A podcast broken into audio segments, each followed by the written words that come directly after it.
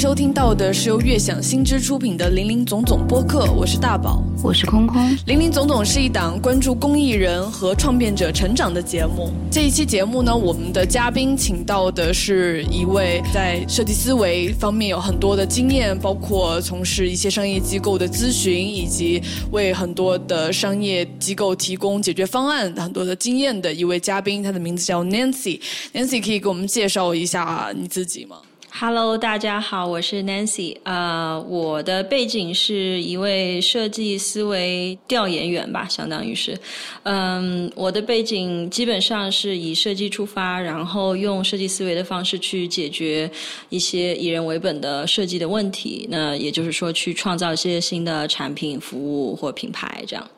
嗯，那你平时工作的经历是有在什么机构工作过吗？包括好像看到你其实也在大学里面也做过兼职的讲师，是吗？啊，对，呃，我的前一份工作是在 IDEO，就是如果大家可能对设计思维比较熟悉的话，它相当于是将设计思维推广到比较广泛的一个影响力的一个公司。那在同时，我在 IDEO 工作的时候，我也在上海科技大学有教过大概呃两个学期的设计思维。那面面向的这个学生的群体主要是嗯不同的。这个专业的学生，就比如说是工程或者说是生物科学这样子的，对。嗯，那您现在的职业是我我印象中您是现在自己也算是 co-founder，就是合伙创始了一个自己的一个机构，对吗？对，呃，我跟几个朋友在离开 IDEO 以后，我是一一七年年底、一八年年初离开 IDEO 的。在离开 IDEO 以后，我有一个大概半年的 gap year。啊，在 Gap Year 之后，我成立了一家公司，主要还是我希望是能这种以积极的影响力为主导，然后以设计思维为出发点的一个呃，就是 initiative 吧。就是我也不是很特别清楚，我们现在在做的究竟是 consultancy 还是帮助别人去服务，以一种 mentor 的形式。所以我们对于这个。本身的 business model 还是比较 open 的，呃，但是基本上的话，我们希望是有积极影响力，然后是能够产出 tangible 的东西，就比如说有具体的设计，有具体的服务和产品的形态，对。嗯，那像刚才听到你介绍的这一些工作的经历，你应该有很多经验，面向不同层次的商业的客户，甚至也有面向大学里面的学生这样的。那对于如果我们的听众里面有一些可能还不是特别了解设计思维这个概念的，嗯，你可以跟我们分享一下，你会怎么跟他们介绍这个概念吗？嗯，其实前两天在跟一个做商业设计咨询很资深的朋友去聊到，呃，所谓的 design thinking 就是设计思维，它到底要如何去解释？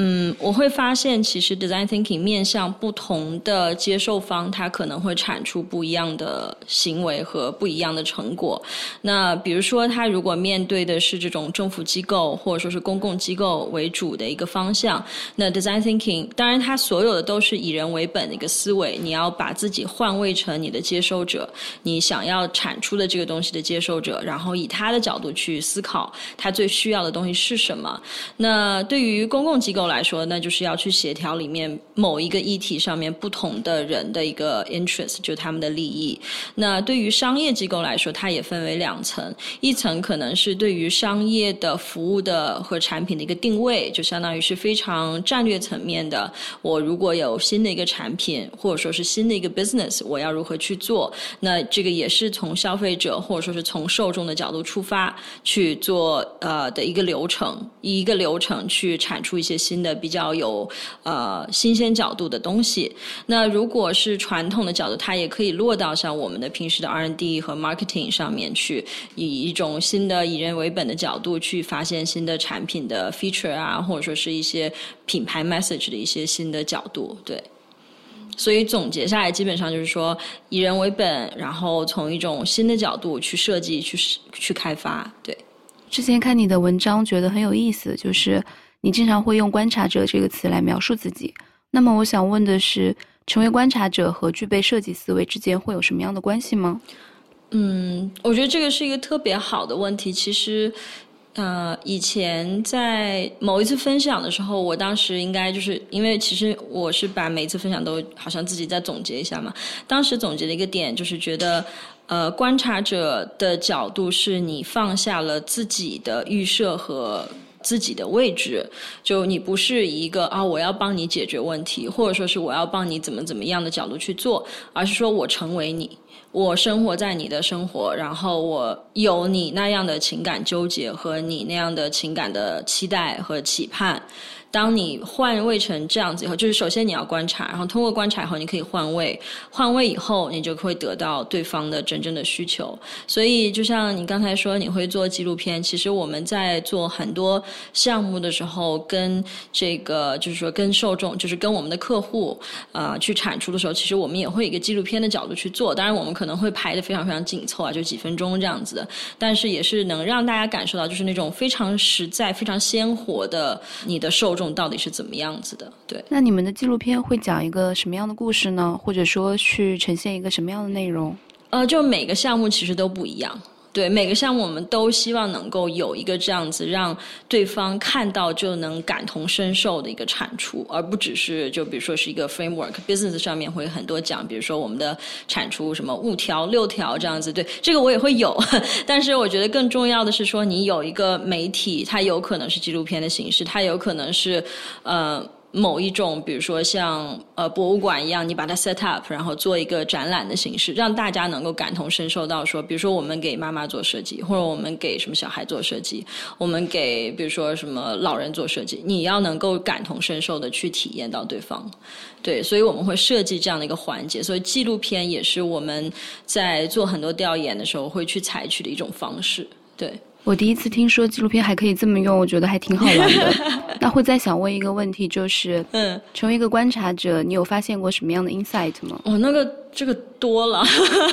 对，因为嗯是这样，就是其实我们在每一次观察之后，我们会去设计这个观察的流程，还有跟对方去互动的这个流程。在每一次之后，我们都会有一个叫做反馈，就是我们自己去内化的一个过程。就他可能只是半个小时，但我们都会发觉说，哦，我们今天听到了一个什么样的东西。呃，当然最关键就是说，你会看到很多人说的跟他做的是不一样的。很多人就是想的跟他感受到的也是不一样的。对我们当时在做一个教育类的项目的调研的时候，就很可爱，采访了一个妈妈，她大概是有六岁还是五岁的一个小孩，男生。然后他妈妈就讲很多，就啊，我是完全是自由放任，我一定要让他达到将来最好的自己。然后讲了大概两个多小时，我们跟他聊聊完以后，我们就在他家里面，就是跟他一起陪着他小孩玩。这个时候，我就看他书架里面放了一张表格，然后那个表格上面列得很清楚：今天刷牙有没有从左到右？今天刷牙有没有用牙刷？然后今天那个写作业有没有在规定的时间完成，还是拖堂，还是怎么样？然后后面会有 rank，就他会给他一分、五分、七分这样子。然后达到那个分以后，会给小红花。如果今天积累上小红花，他可能就拿一个什么雪糕什么之类。然后他说：“哦，你这个，你这个还挺有趣的。”对，就所以他。他讲的跟他实际去做的就是不一样。我说：“哎，你为什么会想要做这个表？”他说：“那这个当然，每一步小孩子的生活都要被规范嘛。然后我就是一个做 market planner，我是一个市市场策划的，我这样我把所有东西都可以 KPI。对，所以这种发现，在我们的调研过程中还挺经常的。对你就会发现，人们想的跟做的是不太一样。所以你要从这种。呃，我们叫做以人类学的角度，或者以设计思维、以人为本的这个角度去观察，而不是说填个问卷就完事儿了。对，这样的过程会怎么样帮你呃洞察到用户的真需求或者真问题吗？嗯，或者我这么问，就是拿到用户需求以后，你还会做什么样的加工吗？然后你会在这个过程中去做什么样的假设吗？你你会增加自己的判断或者是想象吗？嗯，其实这块儿我可能会把你的问题拆解成几块儿。第一个是说我们如何得到对方最真实的想法；第二个是如何避免我们的假设去干涉到对方的想法。那可能首先，嗯，如何能够得到最真实的想法，我们都会一直在讲求啊，就是问开放性的问题。就在对方就不不仅是我们聊天嘛，也是在你观察或者说体验的时候，你也要以开放性的角度去做。我们就是说一个 beginner mindset，就是你什么都不知道，OK，哪怕你是已经在这个行业做了十几年，你是不是能把自己所有的以前的理解都放下，然后忘掉？就是好像我们今天的主播，他可能原来是做音乐的，然后他来到了这个行业。你能不能一个新手的角度去看这些问题？那会给你很多不同的新的角度。那还有一个是说，意识到自己是否在做假设是非常重要的。嗯，就是这块儿的话，我觉得这个可能是需要一些 training，需要一些训练的，需要一些有意识的训练。所以在我们很多设计呃设计调研的过程中，我们去设计这个整个的调研和设计整个设计思维的过程中，首先我们会考虑到，可能我们会有一个专门做假设的时间。我们就抽，比如说半天或一天，把团队所有的人都抓出来，然后大家就把自己所有的假设都扔出来。那你会看到，比如说有那么几个大块的问题，那我们就会把它放到调研中。但是这个调研它可能只是调研的一块儿，所以你会知道说你的假设也会被回答，也会被验证。那验证它有可能是成立，有可能不成立或怎么样，对吗？这是一部分。那也会有一部分是它没有假设的部分。这样子你的你的脑子里面是清晰的，就是你知道什么时候我在做假设，什么时候我没有在做假设。那在 build down 这个假设的时候，就比如说我今天问你说你喜不喜欢这个杯子，那你会说我喜欢，我不喜欢，那我一定会问为什么。就这个也是去让你的假设变得更好的一个过程。就像为什么你可能会说啊，因为这个颜色。然后呢，我说为什么颜色你不喜欢？他说可能我今天心情不太好，我不想看到这么花花绿绿的颜色。哦，所以杯子会影响你的心情是吗？就是所以这个才是一个就比较好的一个问题的流程。就哪怕在做假设的时候，你的着重点也是相对比较所谓开放性的。对，嗯，其实说到这些假设，还有。一些预设带来的一些困扰、一一些误解吧。其实还有一方面，说到以人为本这个这个点的话，其实我们也经常会说，以人为本就会涉及到人的复杂性。人有那么多，人有那么多面，怎么才能够找到？不同的人，甚至不同的利益相关方，怎么把他们的需求平衡到一起？那我觉得，呃，尤其相比呃商业领域，我觉得公益领域其实我们涉及到的利益相关方这个更复杂，而且更难平衡。那你觉得？那么，对于公益领域或者说社会创新领域，在解决一些社会问题的时候，是不是设计思维更能发挥它的作用？它是一个更优的办法，或者说，在公益领域、社会创新这一个领域里面的话，设计思维它有它怎样的优势呢？嗯，其实我一直认为，就是说，如果能够大家把积极影响力，就是我。呃，我不是特别想要去叫它啊公益非公益，那我更希望是看到说，大家如果能够真的践行积极影响力这样子的一个初衷的话，其实这样对于一个人的这个能力要求是比商业要高很多的。就是举个例子，像我们在跟一些 NGO 合作的时候，比如说我们会做到一个项目，它会涉及到企业方，然后企业它还分为 SEO，就是这个叫什么？国有的企业和商业的企业，那这个是它的点。然后同时还会有政府，那政府里面也会有不同的层级，包括它可能 directly involved，它是直接参与的，它有可能是被动参与的。那同时，它还会涉及到，比如说乡镇政府，就是更更细节，它会是目前实施的。那同时，它还会涉及到不同的这种群众，它有可能是大学生，有可能是在部落里面老奶奶根本说不了汉语的这种。就所以这种的东西，你作为一个所谓的观察者或者调研员，或者是你想要做这个人的初心的这个 leader，你是不是能够见什么人说什么话，然后理解对方的处境？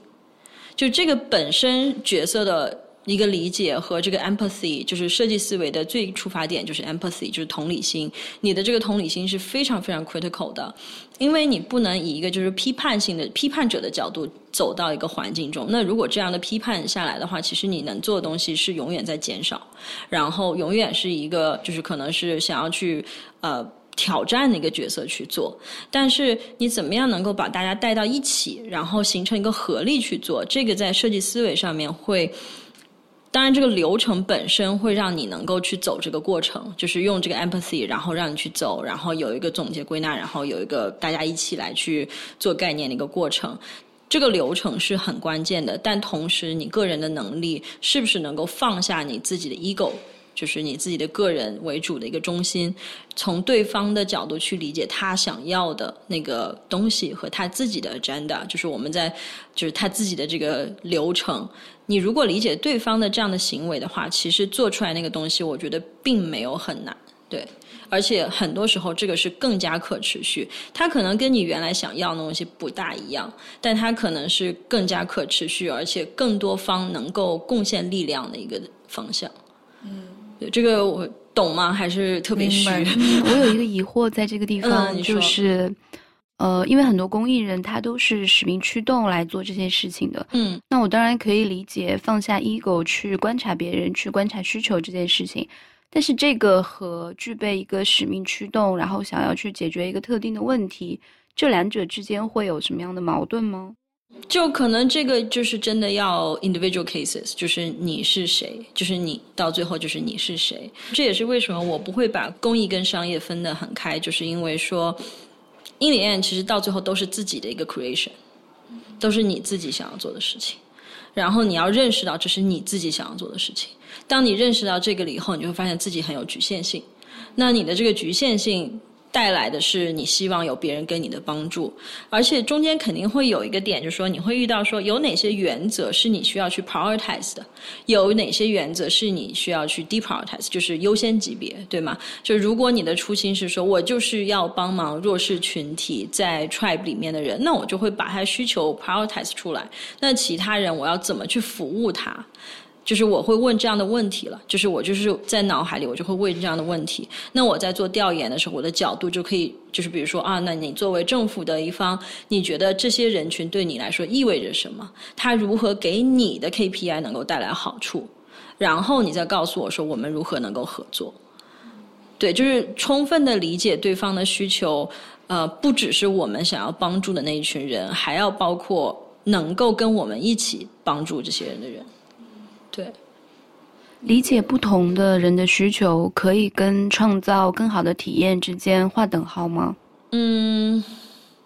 怎么说？就是其实说实话，呃，因为设计思维它包含一个输入和输出的过程，对吧？输入的时候，你会从不同的方面得到它的一些 input，然后比如说政府啦，比如说这种 NGO 本身自己的使命啦，然后包括你的这个。族群的需求，那输出的话就是一些设计的新的 idea、新的想法。只要你是能够基于你想要的这一群人设身处地出来的东西，我觉得多多少少都会对他们的生活或体验有提高。但是这个提高它如何可持续，才是最关键的。就是，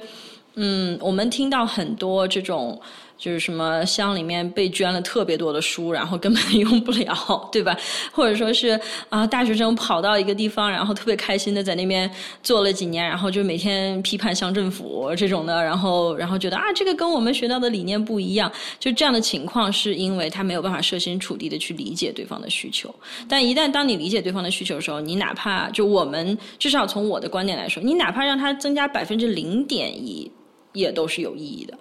就它比你花更大的资源去做到一个错的方向，但你以为你做到好的东西，我觉得比它有益的多。对，就我不需要它，就是对于我来说，在很多可能在商业上面，我们就比较灵活，就是说，嗯，没有说我一定要做到那种感觉，而是说我们的近期目标什么，中期目标什么，远期目标是什么？OK，好，如果我们这个近期目标没有达到，我们怎么样去 pivot？我们怎么样去转型？就所以在商业上面，这也是我为什么很喜欢商业的一些 mindset 和理论，就是因为它很灵活，然后他会知道根据这个现在的情况去调整。所以很多做公益的时候可能。会要去调整，说你所谓的这个对于对方的生活的促进到底意味着什么？对，嗯，我该怎么理解这个问题？就是对于促进对方的生活，呃，这个可能。我觉得这个你们是专家吧？就是说，呃，我们在以前跟 NGO 合作的一些项目，或者说是我们自己做的哪怕商业项目中，我们也会去跟这种做积极影响力的小伙伴去互动。大家就是提高提一个叫做 theory of change 嘛，就变革理论。啊，可能做公益的人大家都比较熟，就是说，不是为了解决他当下的缺钱，或者说什么呃没有什么没有什么东西的一个需求。而是你希望它在这里发生的一个变化是什么？就在地的变化。嗯，这个当然是我个人粗浅的理解。那这个变化对于我来说，就是对于他的让他的生活变得可能更好，而且更可可持续。对，刚好我们前面也讨论了一点哈，就是这个受益者的需求洞察和商业里面的消费者的需求洞察会有什么不同吗？嗯，其实呃，商业的需求的洞察。往往是有一个 top down 的一个，就顶层设计的一个 assumption 在那边，对吧？就是比如说，如果我是一家汽车公司，然后我要为未来的中产阶级进行啊这种交通工具方式的设计，那我基本上就哦中产，呃一二线城市收入大概比如说嗯几万以上，怎么怎么样，就是我会立马划出来这样的一个区间，然后这个区间的话可以告诉我说，比如说他大概一年有多少的 income 可以花在我。我这个产品或服务上面，就它其实是可以计算的，相对比较容易计算，然后相对比较容易划出来。划出来以后，对我们做设计的人说，我们呢就去找这些人，去理解这些人。当然，我们也会讨论到这种所谓就是如何去 balance 一些，比如说极端消费者啊，然后这种正常的消费者，那极端消费者就从他们那边得到一些灵感啊，怎么样？就这种是里面会去做的事情。嗯，如果是这种所谓的受益方，就是叫做 stakeholder。的区别是在于说，首先你的受益方，你要先把我们叫做所谓的 system map 画出来，就是这个 system 到底是怎么样，你到底跟哪些人相关了，然后你做的这个事情，就这样子的话，其实它本身你要再清楚自己在画这个时候，自己其实是有 assumption 的，然后每一个每一个 entity 它的权重是不一样的。呃，举个例子，就是我们当时在研究生的时候给。呃，Grand Rapids 就美美国的某一个二线城市，但是是这个 Steelcase Foundation，就是一个基金会在那边，他们想要对当地的一个教育系统做一个比较好的 improvement，做一个变革。那你会发现它的这个 system 里面，它涉及到比如说教师工会。然后学校的管理层，学校管理层里面还有包括，比如说跟 minority 相关的，跟这种少数民族相，就是少数族群相关的，对。然后这是一群人，然后还有不同的家长的 type，有的家长可能是被以前的这种就是种族问题伤到了的，有的家长可能是他不知道，他不是很 care 自己的学生，自己小孩在干嘛的。那同时还有就是说基金会他想要做的一些事情，就是所以作为我们当时的一个。咨询的角度来看的话，这些人都是 stakeholder，然后这些人的需求他都要被考量到。我们当然是希望，就是说，in the end，大家都能从中获益。这样子，对，因为你就是其实到后面，我们希望这个东西是大家都要 chip in，就是 chip in 英语的里面就是你投一枚硬币下去，你至少花一点钱，你花一点资源，你就会知道自己得到哪些东西，让大家都有这样的一个 positive loop，有一个正循环，是我们比较希望的一个情景。对，我想回到国内的语境，嗯，呃，举个例子，看看我们是不是可以讨论一下这个 system map 是一个什么样的东西。那悦享新知，包括我这边之前都是在做一个项目，叫 ECD 农村的儿童早期发展，它是针对零到三岁儿童这个阶段的一些教育。那么可能做的更多的是亲子的互动，然后绘本的阅读、游戏等等。比如说这样的一个案例，就这样的一个项目，你会怎么想象它的这个 system？嗯，就是针对农村的零到三岁儿童教育这件事情。嗯，当然，luckily 就是我当时也在农村做做过一些调研，所以所以就是就是就是，当然我不是针对这个话题了，但是就是可能我会比如说清楚，就是首先你要看到亲亲子，当然会有父母跟小孩，对吧？这两方一定会考虑，然后还会有祖父母的影响，这个这边也要考虑。那父里面它还会涉及到父母的他的工作的情况和他。能够真正花时间给小孩的情况，那他工作情况里面又会分为，比如说他真的找工作能不能工作，花多少时间去工作的这样的一个情况，那会影响到这个就是家庭这一块，你就会考虑到这样子的各种各样的问题和里面的影响方。那同时再往外延伸，包括我们是不是可以有呃公共设施的介入？包括比如说乡政府，包括比如说这种什么互助小组、农村的互助小组、兴趣小组这样的介入，这是另一方。然后同时还会有在地的教育资源的介入，在地教育资源就不仅是说所谓的这个小孩子他参与的一些这个这个这个学校，我们当时在贵州做的一个项目里面，其实到后面大学也会 contribute，大学也会。贡献出一份力量，说我们可以为小孩子开，比如说像电脑课程什么之类的。所以是不是可以有这样的资源的介入？所以你可能会把它切几块，比如说家庭资源，然后政府资源，然后教育资源，然后甚至可能包括商业资源，就是这样子切了以后，然后再去看里面都有哪些人或者哪些 entity 的介入，这样子。听上去挺复杂的。对啊，但是其实。它就是一个你花，比如说几个小时，如果大家都有这样的项目体验，其实就可以把它拎出来。拎出来以后做的一件事情，去 identify 你想要在里面跟什么人去互去了解。对，而且最好的是跟这样的人了解的人，他能够在后期也参与到你的这个项目中。那识别完这个 system 以后，我们是要排优先级的，对不对？就并不是这个 system 的每一个环节都要对，它会有一个 proportion，它会有一个在你的调研过程，因为其实你的调研也分为你现在做的这个产品到了什么阶段嘛，对吧？就如果是说你的产品还在零到一，它还没有，那可能相对各方会相对更平均一点点。但是如果你的东西已经有了，你想要进进行它做改进、做 iteration，那可能某一方就会更侧重，或者说是你的初心是说，我当然是希望帮小孩，那我肯定家庭的这块我就会重一点，对吧？然后或者教育资源这块会重一点，就是这个都是，而且这个其实会被调整的，就是它不是说你设计好了就就定死了。你在去了那边，因为我们现在都生活在这，我们现在录制的地方在上海，我们现在在这样的一个城市。那如果你去到地方以后，你会发现哦，原来当地的教育资源这么匮乏，或者我当地的政府其实资源还蛮多的，就是这个你也会到时候需要做调整。对对对。说到改进迭代这个部分，其实刚好悦享新知最近也在做的就是关于工艺产品设计迭代这样的一个课程。嗯，其实我会觉得有一个新的问题就在于，在这个迭代的过程当中，我们接受反馈，改进产品。无论它是公益的或者是商业的也好，这个是一个牵一发而动全身、动整个系统的事情，还是说是一个循序渐进的一个过程？嗯，你说的这个动系统是指什么呢？比如说，能给我举个例子吗？就很多时候我们在想象去改一个东西的时候，会有过高的一个要求。比如说，我们的目标可能只是为了从七十分，当然最终目标可能是一百分啊，但是。可能它有一个从七十七十五，然后八十，再到八十五，再到九十这样的一个过程。可是我们刚开始再去理解迭代的时候，会想象这个迭代是不是可以直接帮我从七十到一百？它是不是直接要求我的迭代是不是直接的改善整个系统来让它更好呢？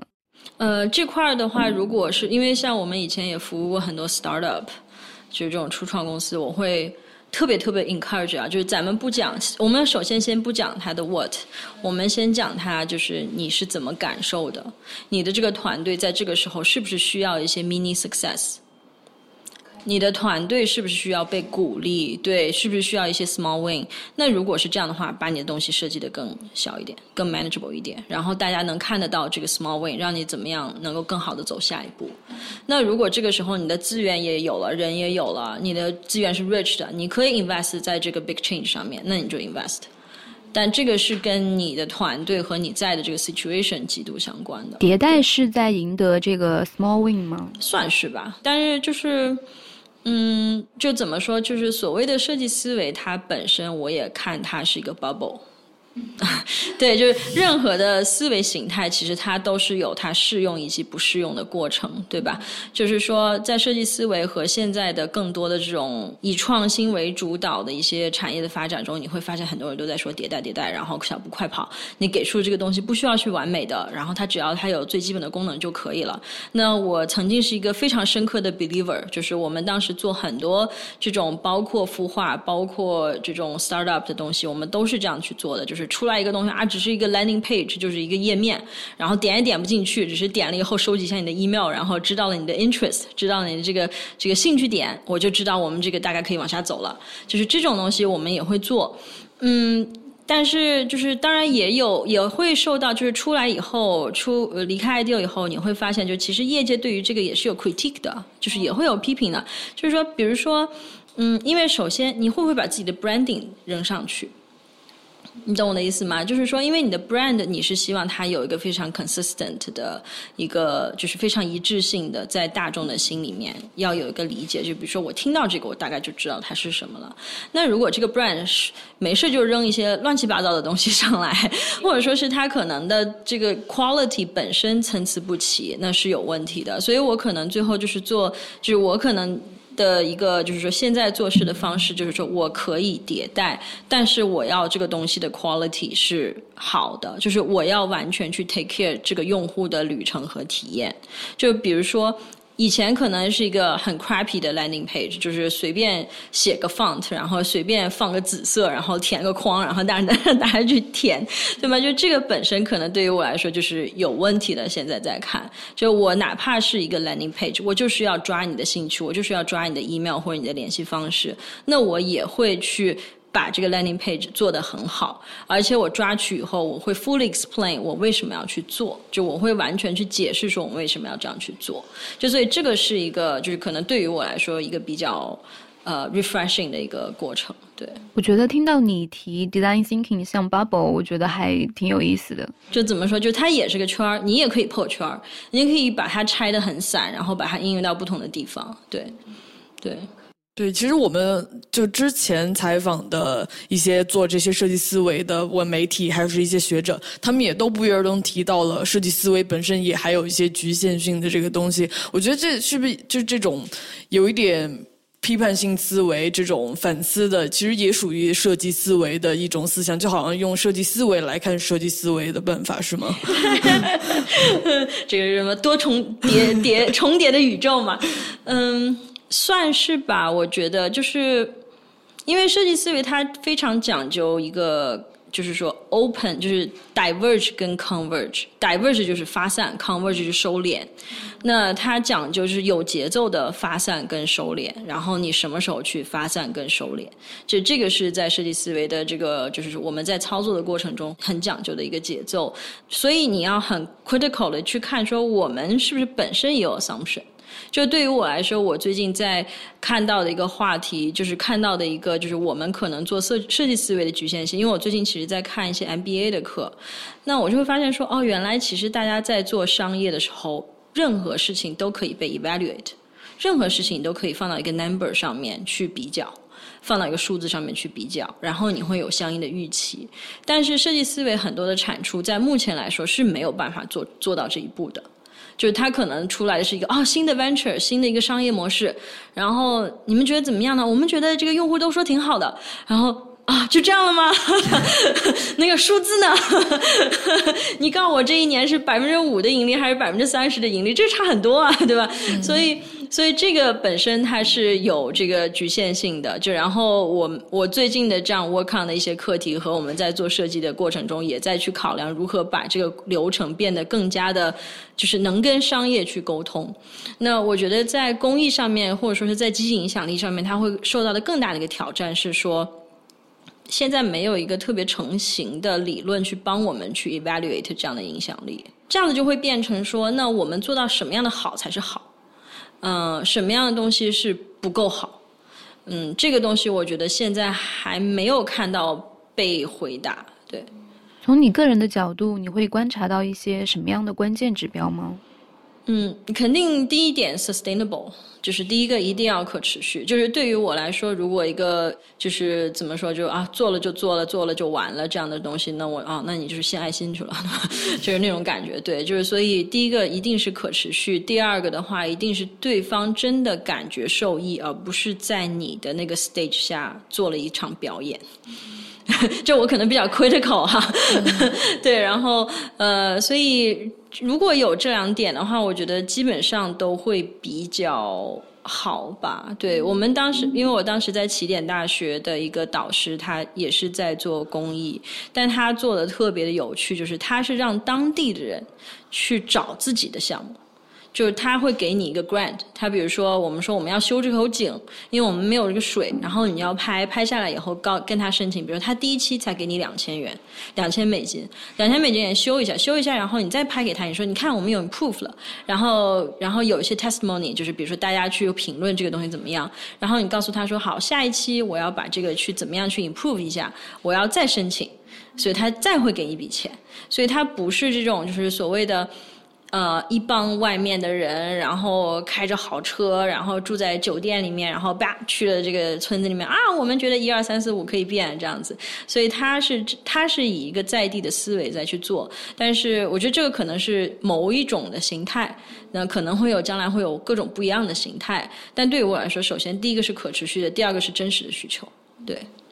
以可持续这个为例的话，我们前面也强调数据的重要性。嗯，它怎么跟数据结合起来？哇，这个问题好大。就是 衡量它的年限，还是说三年、五年，还是有一些？呃，因为我在想，为什么行业内在数据上没有这么敏感？我当然不能代表行业哈，但是就是为什么一部分做公益的人会觉得对数据没有这么敏感？我就觉得这个数据的提炼好像是挺困难的一件事情。嗯，对吧？但可能这个稍微对我来说有一点超纲哈。对我不是做数据，但是我自己的一个假设，嗯，我认为的是，就是好像如果你推出了一个商业的产品和平台一样，嗯，你可以自然而然的产生流量，你可以自然而然的产生参与度。啊，包括比如说，在这个项目中，如果这个项目这个平台推出去了，政府的人是不是个持续的参与？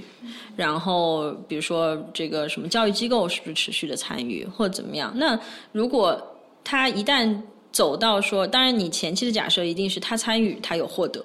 对吧？一定是这样子，就是你想要建立的，就是在这个机制建立以后，他是不是持续的去投入获得，投入获得，然后。我觉得如果有这样子的一个情景发生的话，基本上就相对算是比较可持续了。嗯，对。其实说这个可持续，我也看到了那个 Sevolution，就您创的这个公司的介绍是说，你们用 human center 的设计来 create and build ecosystem，就是建立这个生态系统。那能不能请您解释一下，就是这个生态系统是怎么样定义？包括是不是生态系统就是能够实现可持续的一个一个关键的点呢？嗯。怎么说？对于我来说，就是因为我这个人比较懒，就是就我我觉得我做的这个东西也是反映了我这个人的特质，就是说有钱大家一起赚，有好事大家一起做。OK，就就是这样，就这么简单。对我来说，所以就是当然 fancy 的语言就是啊，这是一个 ecosystem，对吗？然后大家都来参与一下，然后跟不同人合作，所以。对啊，我觉得这个就是说，你不需要把所有的责任都揽到自己身上。那有的人他做这个更好，那就给他去做。你要找到的是你跟他的一个共同点，你想要跟他一起做这个事情吗？你跟他的利益分配是不是能够比较 balance，大家都能够得到一些 benefit 就好了。嗯，对，就是对于我来说，这个在做积极影响力或者说是做商业上面没有任何区别。所以这个就是生态系统。所谓吧，对，因为我不是特别喜欢那种，就是因为那个时候被什么生态化反这种事，啊，这个是什么鬼？呃，但是但是我们现在想要就是做，就是其实就是说，我们觉得很多事情是需要大家一起来玩的，而且我个人是觉得跟不同人玩起来会比较开心。对，我觉得这个就挺像一个观察者的视角的，就是因为观察者在后面他看到的是一个图景，而不是看到的是一个人或者是一个角度的。对吧？但是其实就是可能这个就是我们两个都可以稍微讨论一下，观察者本身是有局限性的，因为你不够 involve，然后你投入的那个全身心投入那个状态，可能就是我的我的利益绑定的那个状态，需要需要去。Intentionally 的去要去就是这种就是有意念的去把自己推进去，否则你很容易就站那儿，然后站那儿，哎，大家都挺好，鼓掌，对吧？就是要还是要把自己推进去这样子。我发现在我身上也有挺明显的这个体现。嗯，你刚刚说到观察者的局限的时候，我会想到两个，一个是你刚刚提到的这种 engagement 的不够，就是 involved 的不够。还有一个其实就是我们自身也是有局限的，我们对于这个事情的理解，对于事情掌握的信息的程度都是有限的。如果完全从我们的角度去提供解决方案的话，它势必不是一个够完整的解决方案。对这个，我觉得我完全同意，而且我觉得里面还有一个很大的 factor 是时间，就是你想我们去所谓的感同身受，我可能几个月最多了，对吧？我但是如果你想象他就是在这里面这个人，他是经年累月的一直在那里。就是我们在跟比如说一些初创公司合作，那这个他的 founder 就是他这几年就是在考虑这个事情，他每天八个小时就是在做这个事情，他就是要把它做成了。那你当然可以从一个第三方，当然好处是说我们在第三方，对吧？我们可以 critique，我们可以去批判，我们可以去告诉他说啊，这个可能是其他人去想的一些角度跟你想的不一样。但 in the end，谁做事谁负担，谁负责？嗯，我觉得这个可能也是我在。就是看 MBA 的这些课程里面去去领去学这个 MBA 课程里面会发现的比较重要一点，就是说你要 take ownership，你要你要拿到那个这是你负责的东西，然后你要把它推出去，这样对。嗯，我会好奇一个新的视角，就是比如说我们举了个例子吧，呃，八个小时观察一个已经生活了三十年的人，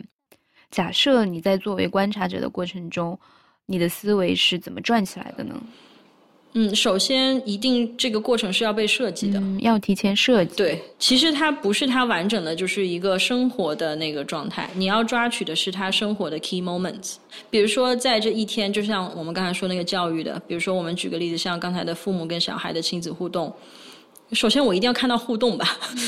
对吧？就是如果你互动，你会是什么样子，对吗？然后祖父母的参与，我要看得到。就是我会，因为我们没办法花那么长的时间在那边，所以我就会把几个 element 都抓在一起，然后可能对于他们来说，可能八小时对于他们来说已经 too much 了。就是像我的话，一定会控制在四个小时之内了，就是否则大家会觉得很累，对吧？就是你要也要体会对方的一个需求，但是在这短短的几个小时之内，你要去涉及到说我要回答到的那个东西是什么。所以在调研的时候，一定是有目标的。就我要回答的那个东西是什么？我要达到的那个，就比如说人们对于什么什么的理解，或者说观察到人们什么什么什么样的行为，就这个是一定要有的。对，否则就是只是变成说，比如说如果现在有一个人去观察你的生活，你可能今天懒床了，然后在那边废了半天，然后吃了个炸鸡，就像我这样，对吧？然后然后晚上约朋友吃了个火锅，这啊这有什么用，对吗？就所以这个。这个流程是要被设计的，对，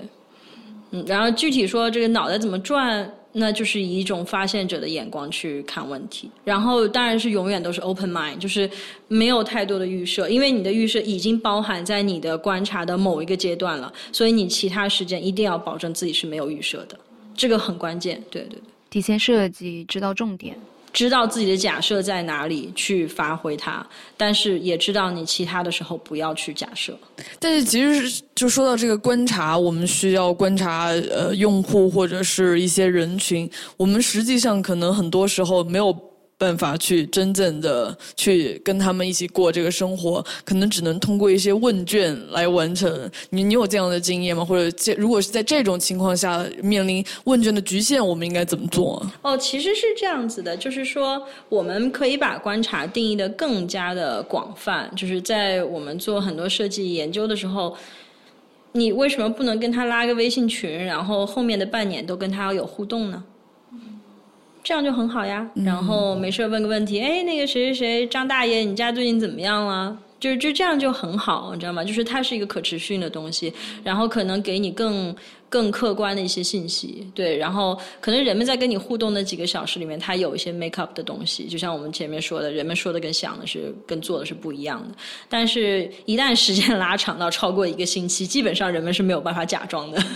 对，所以这个都是可以去做。那我觉得可能我们的这个会谈话更多的是聚焦在前面这个阶段，因为前面这个阶段确实是非常 fascinating、非常好玩的。但其实对于设计思维来说，它也要有总结归纳，然后。它也要有发想，那总结归纳其实才是最难的，因为观察对我们这样的人来说，经过训练你可以做得到。你你有这样的一种，嗯，叫什么？就是你的个性也好，或者说是你的经过训练也好，你是可以做得到的。相对比较容易，可以训练得到。但是对于中间的总结归纳的过程，你是不是能够以一种非常精炼的，然后非常能够有指向性的一个角度去总结归纳到你收集到的那么那么庞大的信息，这个很重要。然后到后面你在发想的时候，你是不是能够抓得到想要能够一起跟你去共创的人？这个人的能力是不是够？这个也很重要。对，所以就是嗯，一个事情它走成功需要很多的这个。Entity 还有很多的情况，所以这个嗯没有那么的容易，其实对，嗯就不是只有 fancy fancy 的部分。我觉得我突然明白了，我为什么会对设计思维感兴趣，就是可能我做纪录片的这个经历跟这个过程是很像的。嗯哼，你刚才说到的获取数据以后，后面的加工的过程会非常困难。嗯，我觉得可以类比的是，比如说我们在公益项目里调研了一百个用户的需求。我如何把它提炼为一个解决方案，或者是提炼为一个精准的问题？对。那么对于拍纪录片的这个过程来说，就是我拍了一千个小时的素材以后，如何把它减到一个小时？当然，也许一千个小时有点夸张了，但至少也是几百个小时的素材吧。我如何把它组织成一个小时的片子？这里面就会涉及到，嗯，你大量的判断取舍。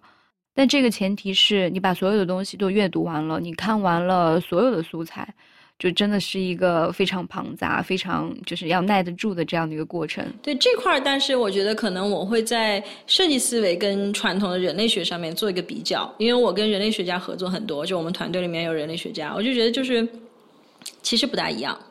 我们可以有很多 trick 把它做的简单，而且没有那么没有那么就是你的你觉得你大脑要爆掉的感觉。对这个，我的朋友就没事就说我又要爆掉了。就是首先每一个。的观察结束要有反思，要有总结，然后总结以后出来的新的问题，把它带到下一个里面去，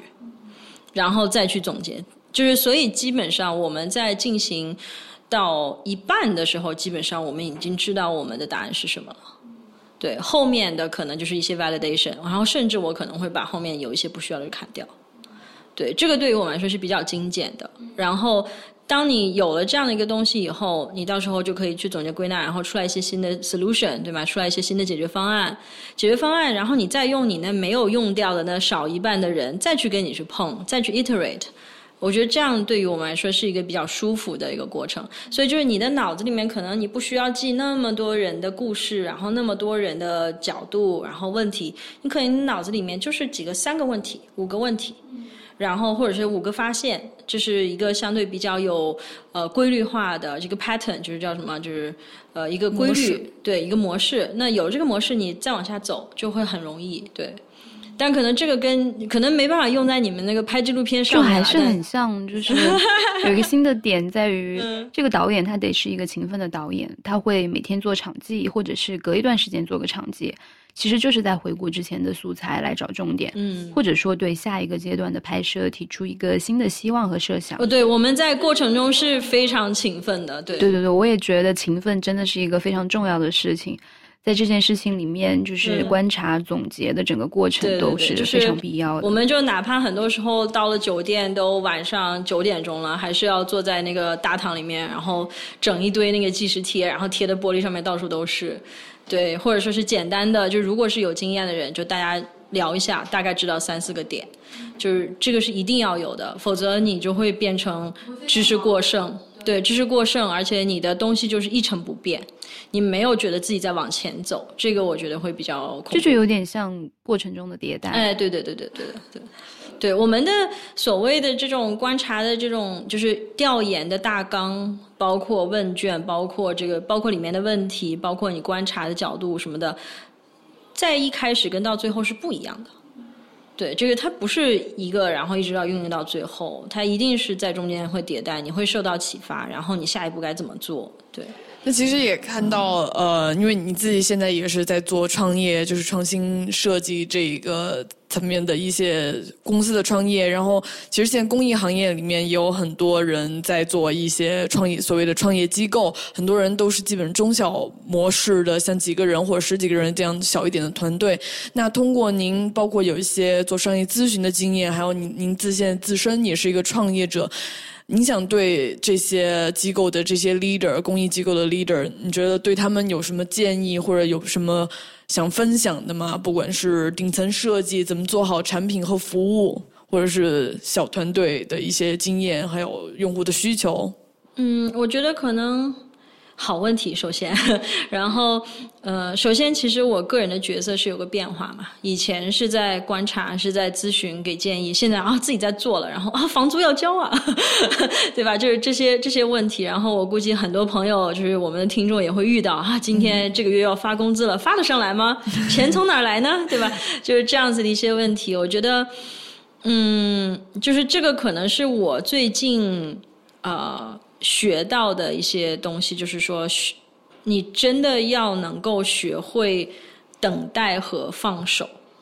你要能够知道大家都是有自己的主观能动性的，然后找到一个方式去点燃它，它就可以发光，然后你就不用想的那么累。然后我觉得可能最近我在训练自己，就不要想那么多。就我在跟一个讨朋友讨论说，你是嗯。